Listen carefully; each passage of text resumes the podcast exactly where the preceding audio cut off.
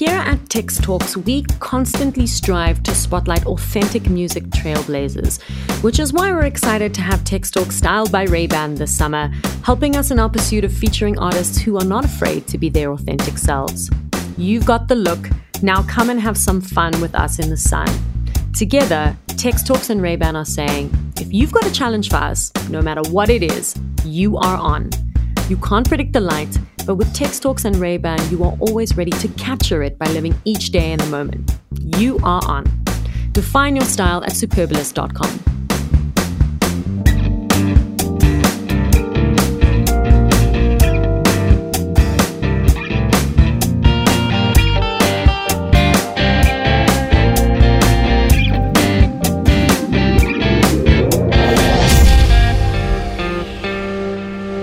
Hello and welcome to Tex Talks.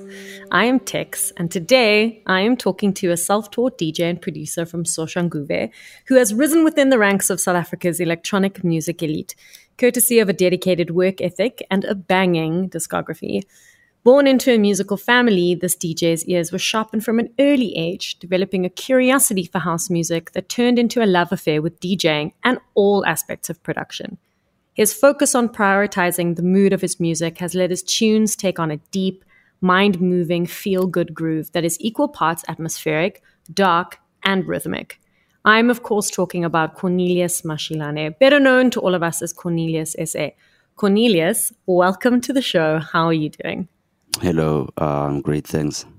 Fantastic. It's um, been quite a process to get you onto the show uh, in between construction and load shedding and weather. um, I'm glad. I'm really glad that we could finally pin you down for a chat uh, because you yeah. know that I've been watching your career yeah. with great interest. And you know that I have been following you on the socials and we've been interacting Absolutely. for so long. Yeah. So I know. So it's so good to finally be able to sit down and chat. But how we like to do things on Tex Talks is we take a look back yeah. at um, the the history of of the artist that that I talk to.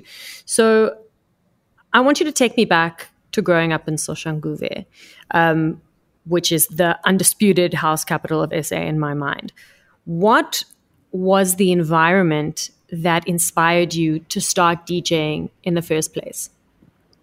Yeah. Uh, again, thank you so much for for the invite. I'm I'm very uh, grateful to be part of the uh, Tex Talk. So, uh, growing up in the hood was very nice and uh, very bad at the same time.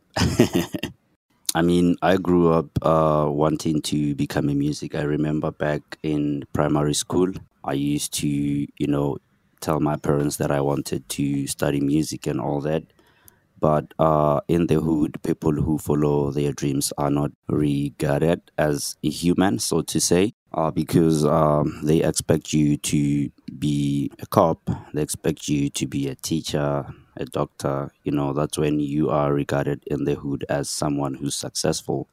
You know, but for me, I always had this uh, burning desire of wanting to uh, follow the passion of uh, making music. We had a music school uh, a few kilometers away from uh, where I stayed, and I remember telling my parents that I really, really want to, uh, you know, go study music. But uh, the thing is that always compare you with, you know, uh, other kids in the neighborhood. They went to university, they became doctors, they became teachers, and all that. You know, uh, it didn't matter if you wanted to follow your dreams or not you know. But growing in um, in the hood, it was a really uh, nice experience because uh, the hood like is driven by art. You know, everybody in the neighborhood listen mm-hmm. to listen to music. Everybody listened to Kwaito music back in the days, and uh, old school. You know, that's what we used to call this genre. You know, the inner city kind of vibe. We used to call it like old school muzokwana. People who come from Sosha, they know that uh, we used to listen to a genre only known in Soshanguve as muzokwana, meaning uh, old school. Muzokwana. Yeah, muzokwana. Am I pronouncing yeah, it correctly? Yeah, yeah, meaning uh, old school, you know. So that's the kind of vibe we grew up listening to. We had uh, guys who had dance groups, you know, like Banzola guys who would dance to the music in the open streets.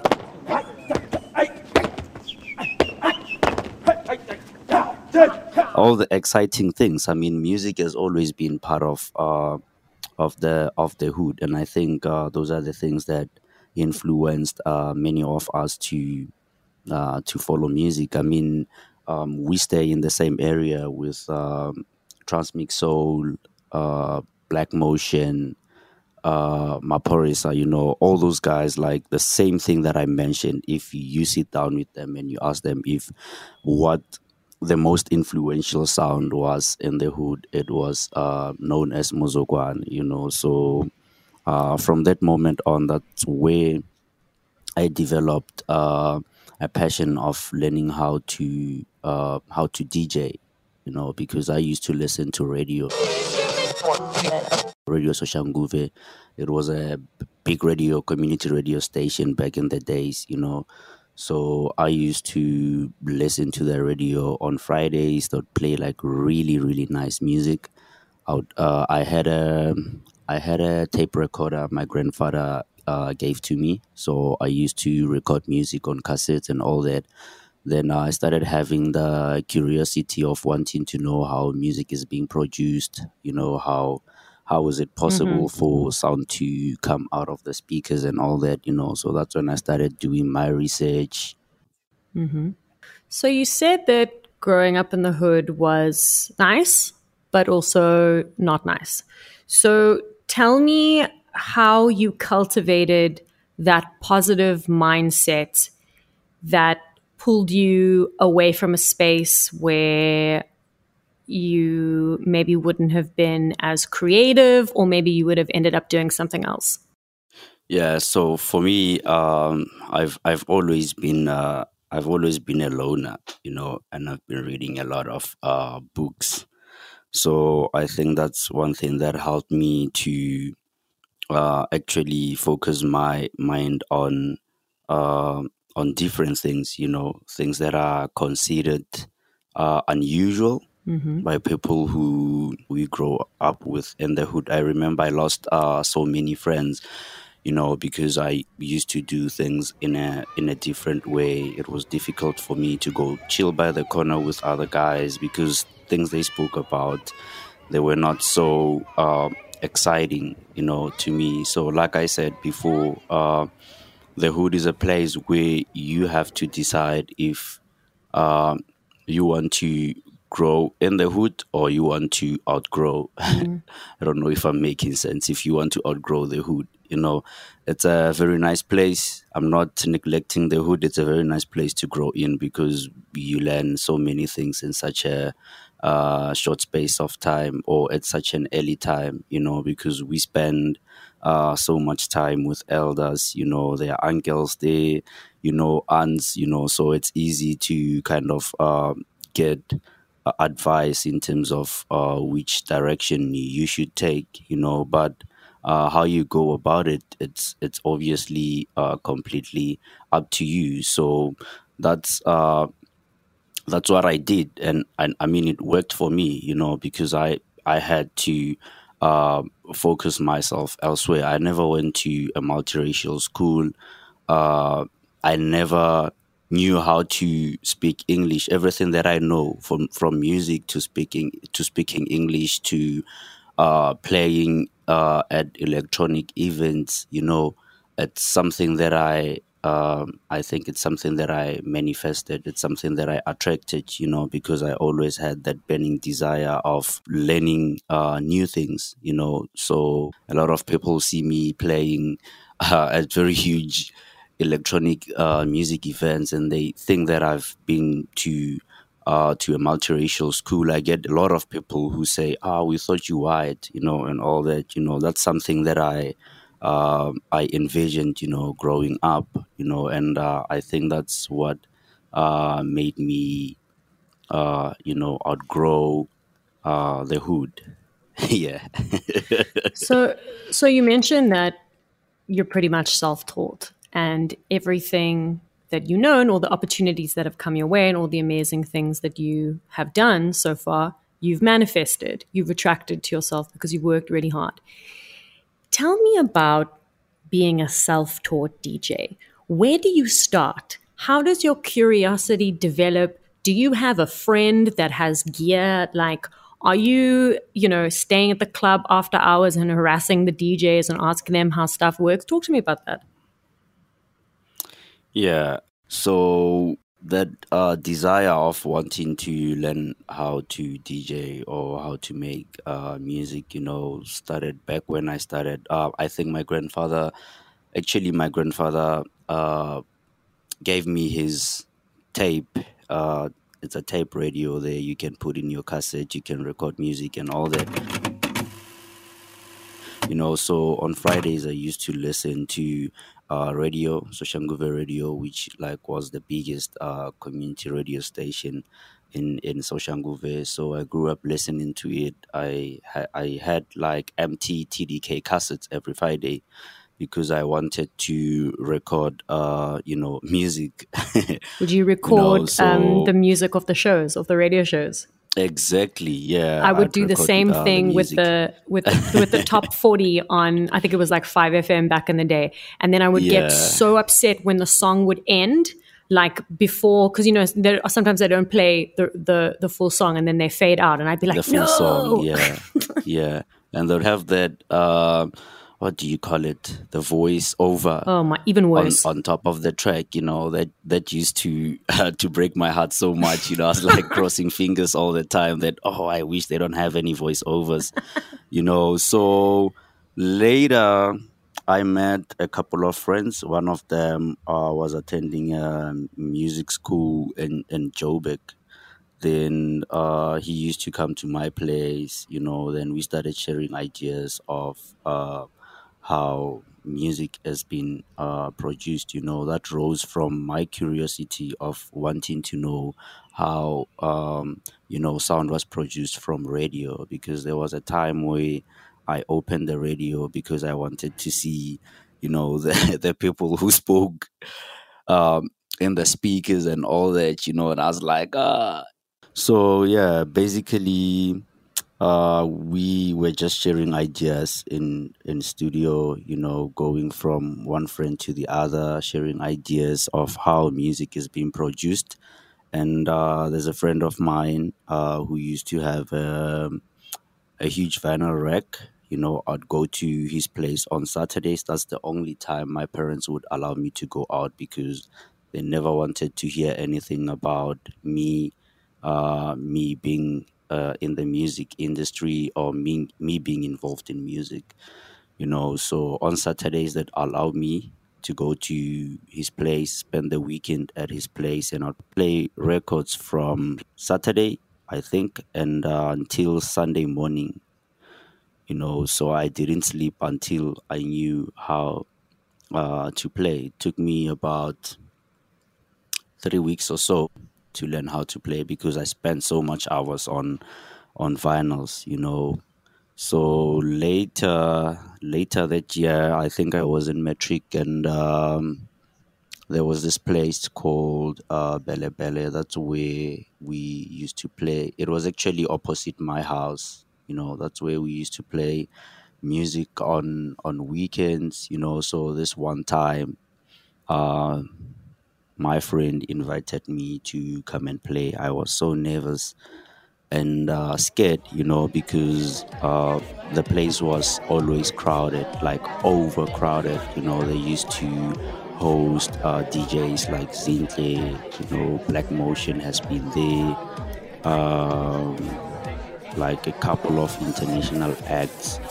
Uh, they've also played there, you know, so I was really scared to play um, yeah, but I I just gave it a a shot, and that's where uh, my DJing uh, career, you know, started um, happening. You spoke about uh, Bele Bele, right? That was the venue that you mentioned. Yeah. So Yeah. another venue in Pretoria that's known for throwing some of the best house music jewels is House 22 in Sunnyside. House 22, yeah, that's that's in town. Yeah. So wh- what was your relationship like with that venue? Uh yeah, House 22 like was the cap city of deep house music. My first time of going there, uh they had invited a lot of uh I think it was Rocco. He was uh playing there. That was my first time of going to House 22. It's like a couple of kilometers away from my house. Like I have to drive, it's 30 kilometers away you know so that was my first time of actually experiencing the house music scene out of my hood that was actually my first time i guess it was everybody's first time to experience how big house music was in pretoria uh, at house 22 that was the only place you know that brought uh, the vibe you know that brought some uh, live to uh, to pretoria you know. I mean it's considered as, as the capital city of of uh, of deep house music worldwide. You know, if you go to Google and you search the capital city of uh, house music in Pretoria, House Twenty Two will will always be on the top of the list. You know, so I think it really has shaped. Uh, me in terms of the direction I took. I remember there was a time um, yeah, let me tell you the story since we spoke about uh, House 22. So, I can't wait, tell me. Yeah, um, in 2015, I think, or 14, um, we lost our house in Soshanguve. We lost our house, then uh, we had to, you know, my parents had to go get a place that we can live in in the meantime while they're looking for a permanent place.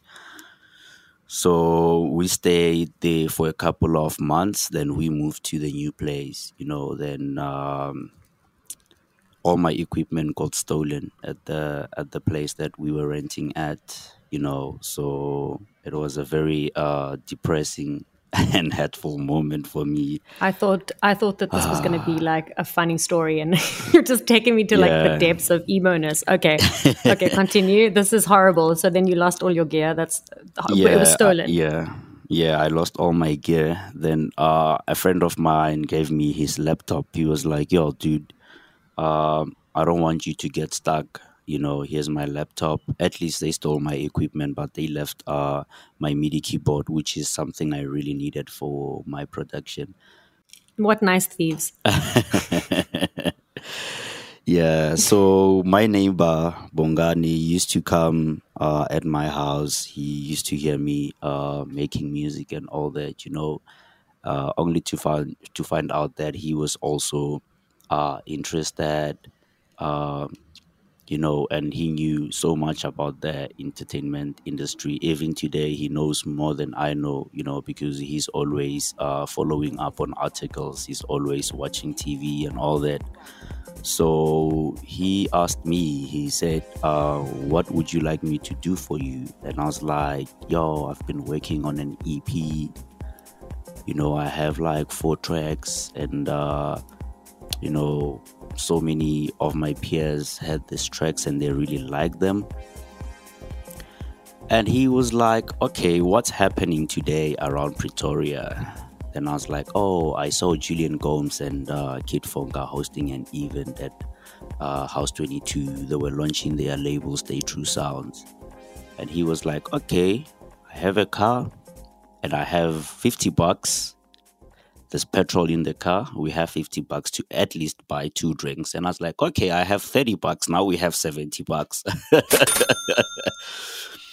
then we drove over to House 22 um, I remember seeing Julian Gomes from a distance, you know, seeing Kid Fonque from a distance. I had a CD. I had written uh, three of my tracks in that CD. It had no tag, you know. Uh, I was really scared to approach uh, Julian because the first and last time I saw him was on TV. and the second time I'm seeing him at House 22. You know, I was really scared to approach these guys. And uh, my friend was like, yo, dude, Bongani, the same, the very same guy was like, yo, man, you have to go for it. You know, that's the only reason why I drove you here. You know, and I gave the CD to uh, Julian Gomes, and he was really excited. And I had a few words with uh, Kid Fonque.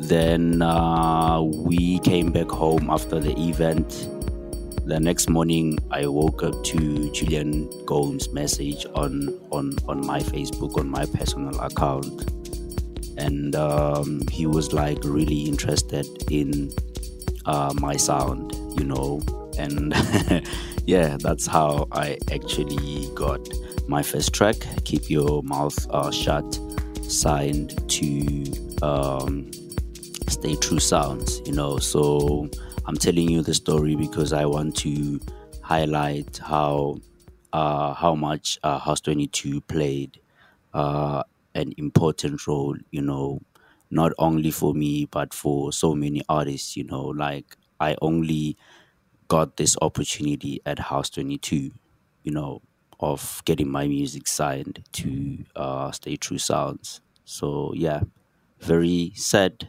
yet uh, very sad story with a happy ending. with the happiest of endings. Oh my gosh. Yeah. But what goes through your mind when you wake up and you check your Facebook page and there's a message from Julian Gomes, like the bastion of house music, and he's saying, like, yeah, cool. Let's do this thing. Like what what is the first thing that goes through your mind? Yeah, it took me back to a time, you know, while I was in Soshanguve, I remember I used to tell some of my friends that, yo, you see these guys you see on TV, I'm gonna be rubbing shoulders with them sooner or later. You know, it sounded like a joke. You know, they used to laugh at me like really hard. You know, I'd get hurt. I'm like, oh man, these guys they don't they don't believe in me, you know. so yeah, every time like the the the the, the the morning I woke up to that message, like, uh, you know, really gave me the courage to to keep moving forward. You know, to keep on mm. chasing the dream. Yeah, yeah. Well, I can tell you that they're not laughing now. Now they're probably crying if they didn't believe in you. Absolutely. So, before we continue with the episode, we would just like to tell you about something that is very close to our hearts over at Tex Talks, and that's the people of South Africa. During these unprecedented times, those who are the most vulnerable have had to shoulder an almost impossible burden the daily struggle to find food. The never ending lockdowns have made an existing situation worse, with those in need struggling to find a solid meal. Enter SA Harvest SA Harvest is based on four essential pillars, and one of them is innovation. As innovators in the food rescue space, they constantly look for new solutions to combat food waste and hunger in South Africa. So if you have any bright ideas, head on over to saharvest.org and share your solutions. And now back to the episode. But I, I read that a life changing moment for you was attending the Red Bull Music Academy in 2018. Ooh. And I'll get to that. We'll get to talking about that. But there's another yeah. competition that I want to talk about first, which was in 2015 when you and your friend oh. Chico the Groove entered and won yeah. a CTMF competition. I remember that. But mm, you basically missed your own show. So, what went down here? I feel like there's a story here that you have to tell me. Oh man. I knew it. oh, yeah, you took me really back. Because I remember yeah. you guys winning the competition. And then yeah. I was kind of like, well, and now? yeah, where do I even start?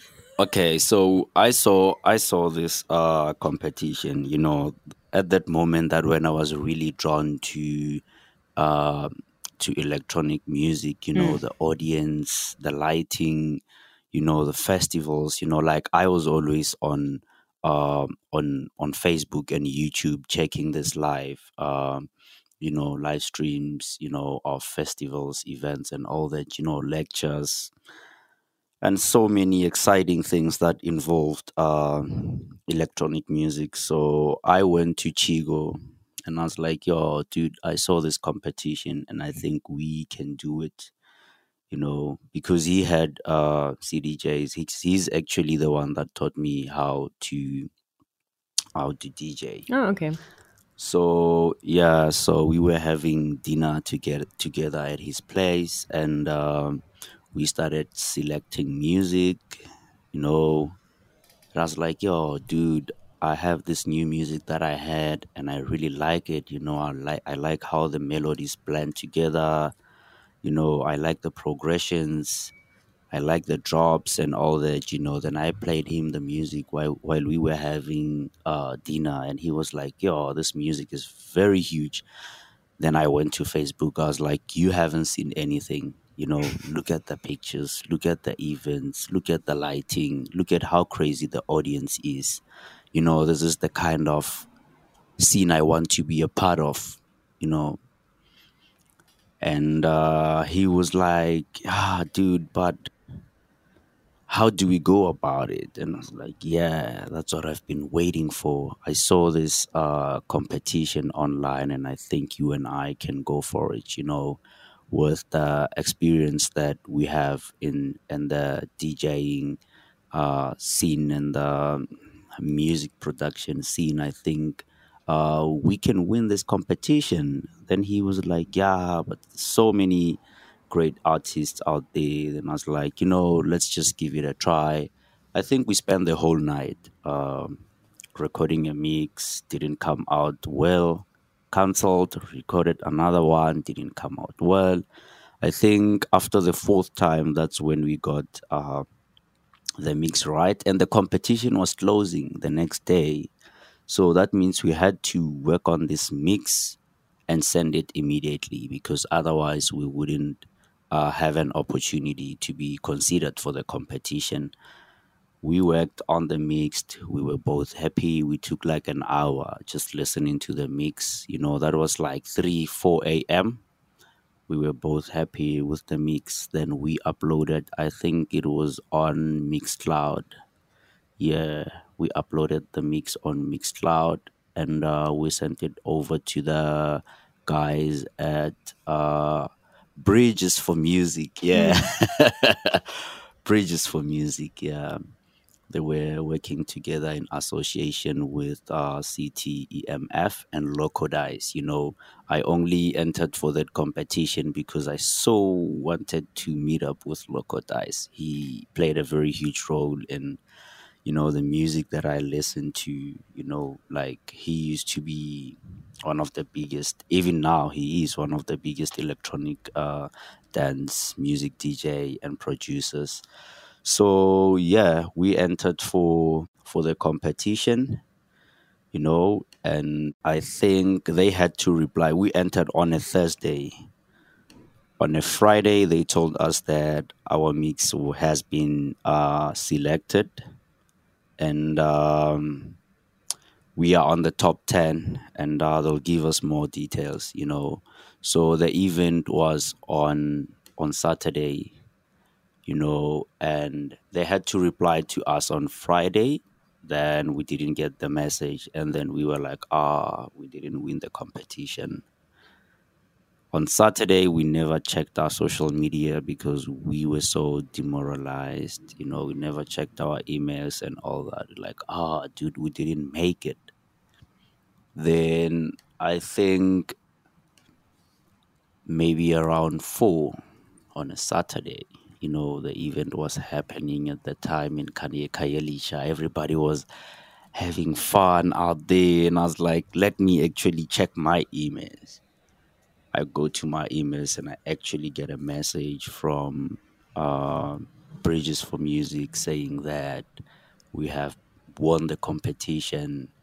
So our set was at 6 p.m. and uh, we haven't uh, prepared our set. You know, we still have to make sure that we refresh. We look so nice because we're playing at one of the biggest events.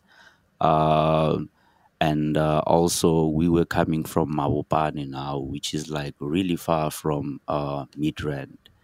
You know, on the lineup there was uh, Lokotai, Stulo the song, Transmix Soul, you know, Shimza. I mean, we were really excited to be. I think we were uh, playing right after Transmix Soul and uh, opening for Culoe De Song. I mean, we were really excited because Chigo the Groove really, really, really liked Culoe De Song so much, you know. So, um, unfortunately, we couldn't make it to the venue because we didn't have transport at the time. They only replied to us on the day on the day of the event, you know. So we were not expecting uh, to get a reply on on a Saturday. But however, you know, it was not uh, it was not a train smash. You know, it showed me and absolutely Chico. It shows the both the both of us that uh, we got this. You know, uh, we made it through. Then that means uh, you know it, it was like a qualification. That means we actually uh, qualify to be part of the uh, electronic music scene. I see. So this was an instance where you didn't screw up, the organizer screwed up. Because, like, I've spoken to a lot of musicians over the years where, like, they've been Yeah. hungover or, you know, they like Yeah. Brian Murgatroyd completely just missed his set at one of the biggest festivals in the world because he got the time zone wrong. Like, it wasn't even you. They sent you the Yeah. email on the same day. Naughty No. CTMF. Exactly. Yeah, exactly. That was um, that was not so professional, you know, because we it takes time for a DJ to prepare music to decide on what they're going to play, Exactly. especially yeah, you know. So for me, yeah, it was like one of those uh lifetime opportunities I missed, you know, but also I was like really uh grateful to have uh to have made it through to the top 10, you know, Exactly, because it we was- have so many yeah, it was an affirming moment for your music. Like you you got the confidence Yeah. to go okay this is cool. We're on the right path. But then Yeah. in 2018 you decide to submit your music to red bull music academy and you get chosen as one of the 60 other finalists with uh, jakinda from from stiff Pup, um, to attend the 20th anniversary of the red bull music academy program like what's go- what's going through your mind when you read an email like that? I mean, because that's proper Hmm. life changing stuff. So, yeah, I was in my studio at the time. I Was going through a lot, you know. Didn't even know what to do. I was trying to make music. Nothing was happening. You know, I didn't have like inspiration. You know, creative juices uh, were gone. And then I go to my phone. I'm like, oh, let me check my emails, you know. And uh, yeah, and I get this email from. I didn't even read, go through the whole email. I only saw the subject saying, uh, "Welcome, to, the Red, Bull Music, Academy." Uh, and I was like, "Oh my god!" I was like, "Oh my god!" uh, I didn't have anybody to speak to about this. So the only thing I could do, I ran out of my studio, you know, and I was like screaming. I remember I called Bongani, you know, I was like, yo, Bongs, uh, I made it through to the Red Bull, uh, you know, Music Academy thingy. And I remember I called my dad, you know. I remember I called my dad. He was at work, and I was like, "Yo, you know, I made it through. You know, and he was uh he was so proud, you know, because yeah, I mean something that I that I've always wanted. I applied for the music academy before. I think it was in Paris, and uh, my application didn't uh, go through. So when I went to Cape Town uh, to visit my cousin, some uh, some guy happened to introduce me to uh, T. Taz, who's who's the uh, studio manager at uh, Red Bull Studios in Cape Town.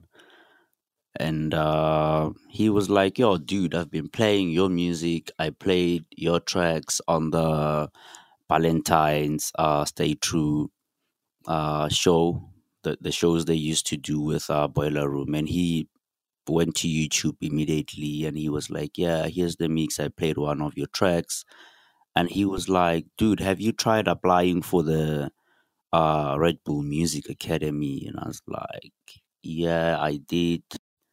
You know, but uh, it was rejected and I'm not motivated anymore you know and he was like yo dude let me invite you for for a studio session then i went to studio you know then i worked on music i saw a lot of people coming in to apply for for the red bull music academy and i was like nah i'm not going for it this year you know it's only when i got back home to pretoria i was like oh actually why am I not going for this? You know, why am I selling myself so short? Mm-hmm. So I I did a mix, you know, because they they uh when you apply for the academy, they'll request a mix from you and uh you need to have like five tracks, five of your own tracks. You know, then uh on the last day, I mean the applications were closing on the last day I woke up in the morning, I go to Fourways, Red Bull offices in Fourways. I go there, I open up my laptop, you know, I'm trying to write uh, my music in a CD, you know, my um, my CD-ROM decided not to function. Uh, and I'm like, oh, what am I gonna do? You know, and I asked one of the guys, at the office, yo, can you help me? I need to write music in in a CD, you know. Then he was like, no, we don't have uh, laptops with uh, CD readers. And I was like, oh man, what am I gonna do? That's the office park, you know. I was like, okay, let me shop around. I went. Okay, but also, can we can we talk about why Red Bull are wanting you to write a CD. Like, could you not? Could they not have asked you to like put it on a flash drive or something? Do you know what I mean? Or like upload it to Dropbox. Yeah. anyway, side yeah, note. remember? Yeah, yeah, yeah, exactly. That's what that that was my thought, you know, because I had USBs and all that, you know. But like, I think um, they like to to keep things more old school, you know, because you go there. There's a analog uh, vinyl or record player. You know, there's uh, there are tape machines and all that. You know, so they like to keep uh, things very uh, very old school. According to them, if if if CDs were uh, didn't exist at all, they'd ask us to put uh, music in a in a vinyl. you know, because That's so interesting. USBs, yeah, USBs. It's not just their thing. Those people, they're very, they're very old. You know, they've been in the music game for the longest time. You know, so they they like to keep that old culture going. You know, mm instead of uh, following this uh, new uh, digital world, which is currently uh, taking over. but I interrupted you, know, you, you. were talking about going to the Red Bull offices in Fourways and looking for a place oh, to, to yeah. write a CD. Yeah, yeah, yeah. Sorry, t- we totally sidetracked. Yeah. So uh, I went to. I was as I was shopping around. I went to uh, Plascon. There was a Plascon office there I saw like this guy place. there and I was like, oh, yeah, the paint place, yeah. yeah, I went to the guy and I was like, "Yo, dude, I need your help," you know. And uh, he was like, I told him what I needed, you know, and he was like, "Yo, dude, I can do that for you, you know, but like." My bosses are looking at me now, you know, drop your stuff here, drop your CD and your USB. I'll do exactly as you requested and uh, come after 10 minutes to get your stuff. I gave him the stuff. 10 minutes later, I went back to him and uh, all my music was put in one CD. You know, I asked him to just do an MP3 because I was running out of time. Uh, I think it was at around half 11 and uh, applications were closing at 12 midday. You really like to you I really like to, cut it fine. Like CTMF the day before the deadline, Red Bull like an hour before. Like, I'm sensing a pattern with you here. yeah yeah Ah, i think i only draw motivation you know like in the last minutes you know Oh, that's just me Trust you me, I yeah. understand. My producers of Tex Talks are listening to this right now. They're like, uh huh, yeah, literally the last minute, if at all. yeah so when i got the um the guy who was sending stuff to the courier service was there already you know and i was like yo dude hang on wait for my application then he was like yeah cool stuff and um, i put my stuff in the envelope i put my name on it and yeah gave it to him and yeah that was the end of the story the rest and that was history it. And the, you know, That was we, it. We had Culoe De Song on season two of Tex Talks. Yeah. And he spoke about how Yeah. being accepted into the Red Bull Music Academy opened his eyes to the power of music. Those were his words. Yeah. And and how I think, if I'm not mistaken, that was the first time that he'd been overseas as well. Uh, Yeah. And I remember your year in 2018, the Red Bull Music Academy was in Berlin. Ich hab noch einen in Berlin. Um, and it was also because it was the 20th anniversary. Uh, it was the place that the academy started. So it was all like really, it was a really special year for you to be a part yeah of. it was a very special yeah very very special But but what does that mean? Being chosen for that, what does that mean for your confidence as an artist and as a creator to be one of 60 artists picked from all of the world? yeah going through the email and seeing that i've been selected for the uh, 20th anniversary in berlin you know it has always it, like it has always been my dream to uh to to to go to europe especially berlin.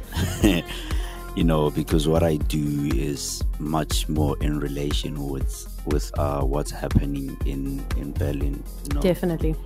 um, yeah. So for me to actually get a message to get an email that i've been invited to uh, to come to a country that i'm so obsessed about you know was uh, really uh, life changing you know and also knowing that i'm going to be uh, part of the red bull academy with so much uh, talented uh, producers, you know, and uh, music composers, you know, creators. That's something I've never seen in a lifetime.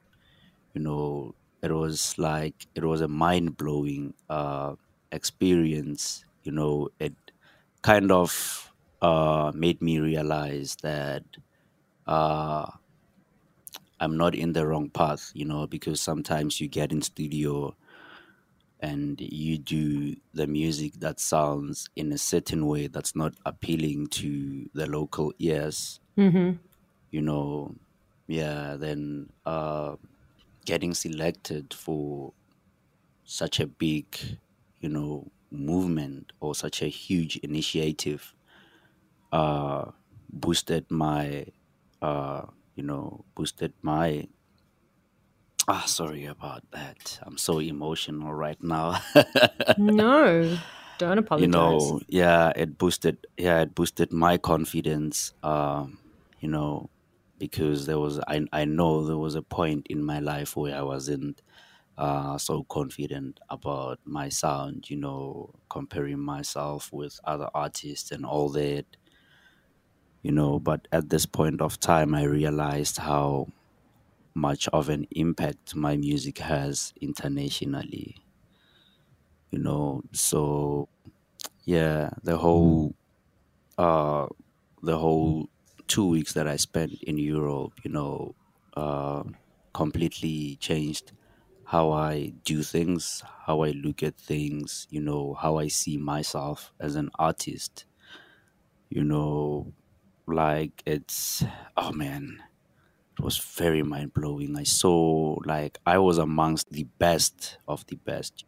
Yeah, like the proper cream of the crop. Yeah, exactly. I saw artists like creating music from nothing, you know, no software, no DAW, you know, just creating music from from nothing.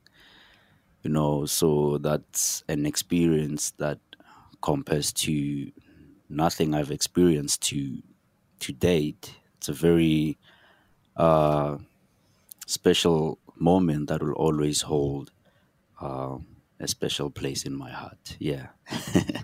You mentioned being incredibly obsessed with Berlin. And I'm very jealous that you've been. Uh, it's a city that's sort of very high on my bucket list. But tell me what it is yeah. about Berlin and the music scene specifically that you're so obsessed with. Yeah. Uh, Berlin is very rich when it comes to art. You know, the people are very uh, committed. The government is also committed to protecting and supporting the uh, the Berlin uh, music culture. It must be know. nice. So yeah, yeah, absolutely. Like they really are supporting uh, the the music culture so much.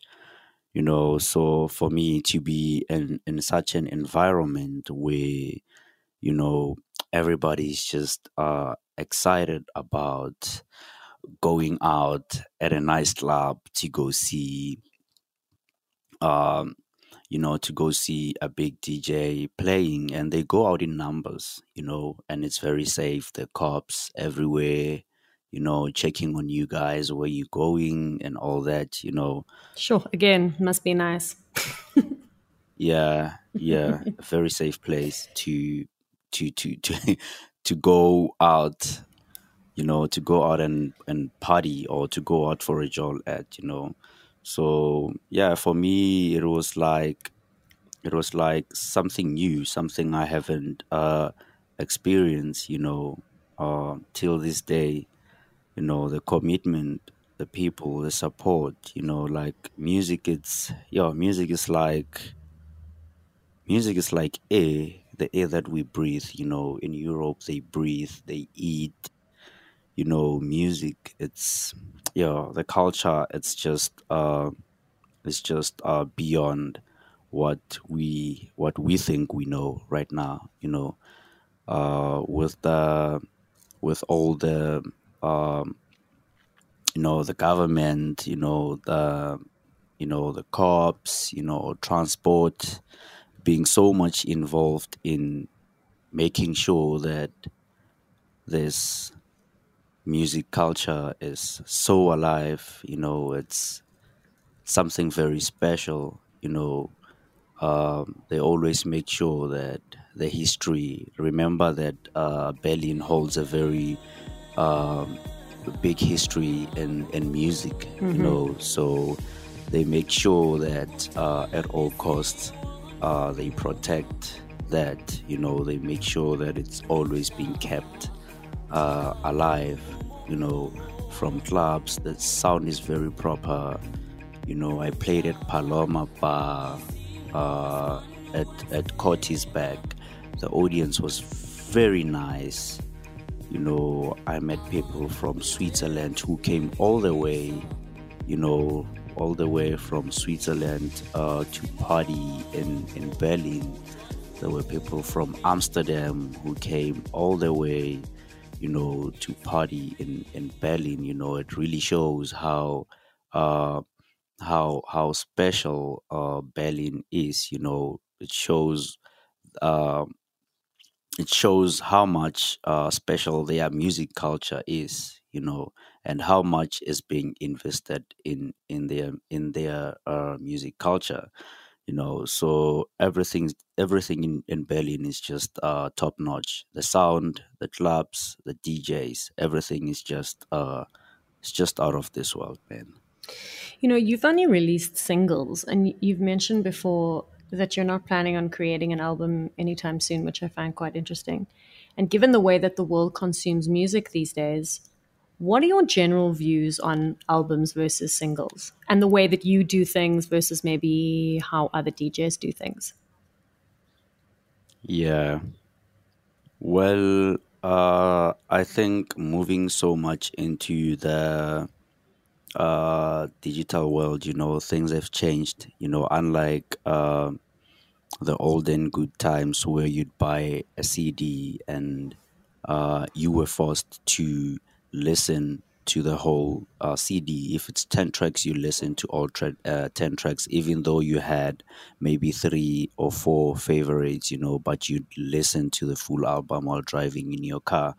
Now the whole thing has took like a different uh, dimension, you know, because uh, people only would only go online to listen to one track over and over, over and over. Mm-hmm. You know, not even uh, not even in a single time listening to other tracks that you've made. You know, so that's my perspective of uh, albums, and I think I saw uh, Lars Berenroth uh, commenting on on someone's status about the same things, uh, the same thing that um, the only way to actually go about it now is to release uh, single tracks frequently you know instead of uh, releasing an album you know because when you release an album people will obviously have one or two favorite uh, favorite tracks in in your album and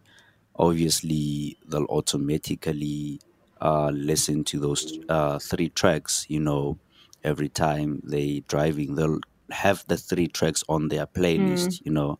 So um, for me, it's like I give you a single track. You have no choice. You are going to listen to this. I like that. You know. I like that. But I mean, yeah, you know, before yeah. before lockdown, you could slip a new song into a set to, to, sort of test the waters, you know, and see how the audience is going to yeah. respond to it before you would release it. Yeah. But how do you test something now to decide if it's worthy of being released as a single? Like, who have you substituted for your audience? Mm, yeah. So basically, when I make a track in in studio, I'll upload it on uh, SoundCloud, and I'll get uh, feedback from you know uh, record label owners like you know guys who have uh, a huge influence in the music uh, industry you know so before i even go do the uh, test before i test drive my tracks you know i i, I want to get some input from uh, from people who have um, uh, who have uh, the longest experience in the industry, people who understand uh, music, you know, so basically, I get some input, and uh, if I have to fix anything, I'll go back to studio and do that. So whenever I play my track, I'm hundred percent sure that uh, it's it's finished. You know, it's it's complete. I'm not uh, I'm not out there uh, taking a chance with a newly mm-hmm. produced uh, track from studio and just uh, testing the waters. I know uh, for an, for a matter of fact that um, I got input from the from the industry's very best, you mm-hmm. know, and uh, whenever or the day I decide to test drive uh, the track, um, it's going to create some sort of uh, traction to uh, those who understand the picture that I'm trying to to paint. Hmm. But Yeah. I mean, from knowing you and working with you over the last two years, one of the things that I really, really like about you is the fact that even before you were signed to Armin van Buuren's label, and even before you had a team, you would like hit me up yourself, and your emails would be like so professional and they'd be so straight and to the point and you'd be like yo tex i have a song well not like that but but you'd you'd set the Oh, email out yeah. so nicely and it's always really great when you know you've got an artist or you've got a dj that's making amazing music but also while they're still representing themselves they've got this air of professionalism about them so i mean i'm not surprised that in quite a short space of time, you know, you've signed to one of the world's most influential electronic labels, like one of the five South African artists signed to the label, the first black African artist Yeah. to sign with them. Like you've you've pretty you know, you've been racking up those milestones in in quite a short space of time. And I wanted to talk to you specifically about diamonds because I remember when you hit me up about that song um, and Black Coffee also added that to a Spotify playlist that he create uh, curated, which was also like gigantic. And then I think Apple Music also selected it as one of their best 100 songs of 2020. Exactly. yeah. Yeah. I mean, Diamonds just like exploded for you. And do you sit back and do you like pop open a beer or pour yourself a whiskey or whatever, and you're like, finally, it's about time. yeah. Yeah. I do that. I do that a lot. You know, I do that a lot. Good, and you should. You should celebrate those milestones. Yeah, yeah, I do. I really do. Hey, so I think uh, it was in 2019. Uh, yeah, 2019 or 18. Um, uh, during festive season, I was like, "Yo, this year I'm not going anywhere. Everybody's going out for parties. Everybody's going out to have fun." And I was like, "Nah, this year I'm not going anywhere. I'm gonna lock myself in studio." and uh, work on new music you know because i had already uh, i already had a plan that i want to send my music to Armada Music to anjuna you know because that's the step that i uh, wanted to take at the time you know so i locked myself in studio and uh, i produced a bunch of tracks maybe maybe 15 solid tracks and uh, I sent them through to Armada. And uh, Did you send them through five minutes before they were due? oh no, I sent them to Armada, and yeah, You're lying. No, I'm joking. so yeah, um, a couple of weeks later, I got a reply from them saying that, "Yo, dude, um, we we like your music. You know, you produce really nice music, and uh, we'd like to have a chat with you. You know, then uh, we created a WhatsApp group. You know, where we spoke about my music, the direction, you know, my vision." and all that, you know, all the great things, you know, that any producer would be, you know, would be happy about. And um, yeah, they selected uh, Diamonds. At the time, it was just a clean beat. You know, they selected Diamonds as their uh, first preferred track from the batch that I had sent.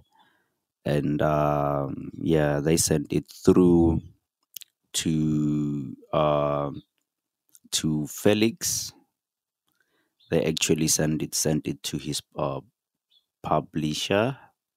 Yeah, they've sent it to his publisher, and they were like, "Yo, we like this track, and we think it can be like a really uh, big track." Anyway, long story short, fast forward, the track is signed to Armada Music. You know, it's being supported by uh, above and beyond from uh, the owners of uh, Anjuna. You know, it's been supported by Eelke Kleijn, the owner of uh, Days Like Nights. You know, Shane 54. Shane 54 also selected it as as one of the top tracks of 2020. I think it's the second track from his selection. You know, I'm talking about big artists in Europe.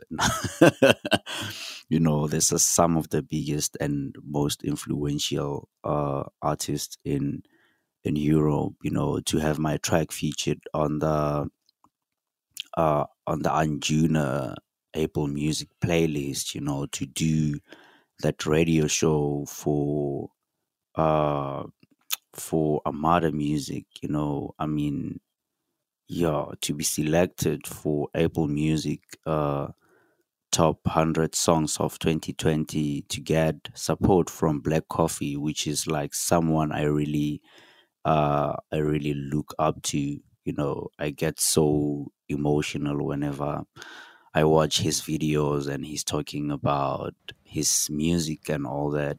You know, yeah, it's incredibly inspirational. From him yeah, yeah. So getting support f- from him and his team, especially for a track that's uh, not in the spectrum of music that he normally plays. You know, Mm-hmm, mm-hmm. it's uh, yeah, it's really it's really inspiring. It's like him saying to me, "Yo, dude, uh, we can see you you in your own lane, you know, and you're doing good in your own lane." we can see you and we're going to support you you know No, but precisely. And I think in the case of Black Coffee, it's talent recognizing talent.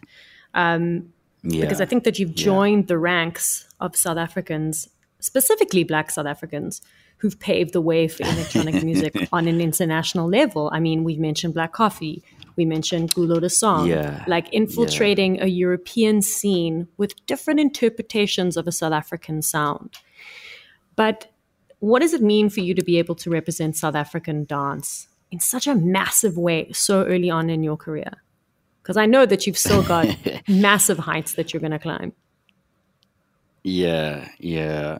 I mean uh it's it's very special you know. Sometimes i look myself in the mirror and you know sometimes i'd go on my phone you know. When you take a selfie i'll switch the camera for selfie mode and i'm like oh man is this really me who's uh making this big moves you know you spoke about uh me sending you emails you know how professional they are. You know that's uh that's how i see myself you know as an as an artist. I make sure that everything that i do or everything that i touch you know is uh represents you know uh what i stands for what i stand for you know so i make sure that uh from my music to the way i communicate with um you know with uh people on on emails you know i make sure that uh there's always that sign of uh respect you know there's always that professionalism you know there's always that passion. When somebody reads my email they can tell that this person is uh passionate you know they can feel the energy you know. So um for me you know pushing this uh great move great moves and reaching this uh great heights you know and um you know with no support from i mean i'm doing all this on my own you know so it's it's very inspiring. It gives me the push to uh you know to keep going you know because yeah sometimes you have doubts and all that you know but uh the heights that i've reached uh so far i don't have uh any doubts about about anything. I mean I have so many, especially after my release with uh, Armada, I have uh, so many great things that are coming. You know, I have so many great, uh, you know, labels that are, you know, are interested on working with uh, me. You know, um, so many huge artists that are really uh, interested. I remember not so long ago I was speaking to uh, to Days Like Nights uh, label boss, I think last night, and he mentioned, you know, how uh, beautiful my music is. You know, getting that from you know such huge guys. It's such an inspiration. You know, so yeah, um, I'm I'm just inspired by you know how this whole thing is going, how you know uh, my music is being received. You know, especially by people that I really uh, I really look up to. I think that inspirational is a very succinct word to use in your case because we've got a lot of kids that listen to the show, and I think that your story Yeah. is one of it doesn't really matter where you're from. If you're from Yeah, exactly. the No. hood or you're from a nice little, like, cute little suburb there somewhere. if you Yeah, it doesn't really matter. no, it doesn't really matter. If you, if you work hard and you've got a certain degree of talent, that will always shine through at the end of the day, you know, especially if it's mixed with a professionalism on your level. So, Cornelius, I just want to thank you again for joining me today on Tex Talks. I mean, we've we've had this ongoing friendship and we've been interacting online for way too long without actually meeting. So, I'm telling you now, when we all feel a bit more comfortable with going out again, I owe you a few tequilas. I have not forgotten. Oh. oh, that's really exciting. I can't wait.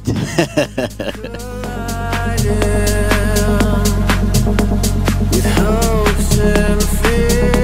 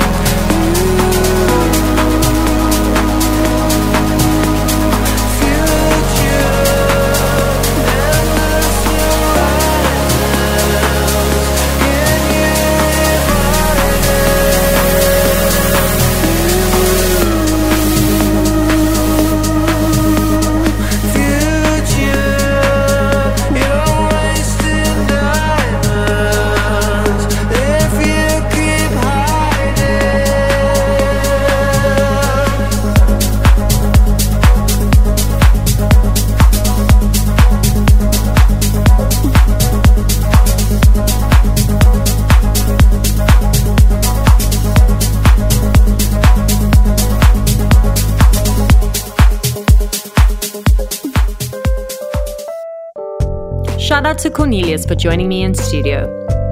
Thank you for joining us for another episode of Tex Talks. Be sure to check out texttalks.com for more episodes. Don't forget to subscribe to our podcast on Apple Podcasts, Spotify, Castbox, or listen to Tex Talks on all good streaming platforms. Also, a huge shout out to Tom's, the only music store, for being the most incredible technical supplier. From myself, Tex, our producers Jonathan Ings and Matthew Lewitz, and our research assistant Al Clapper. Catch you on the flip side.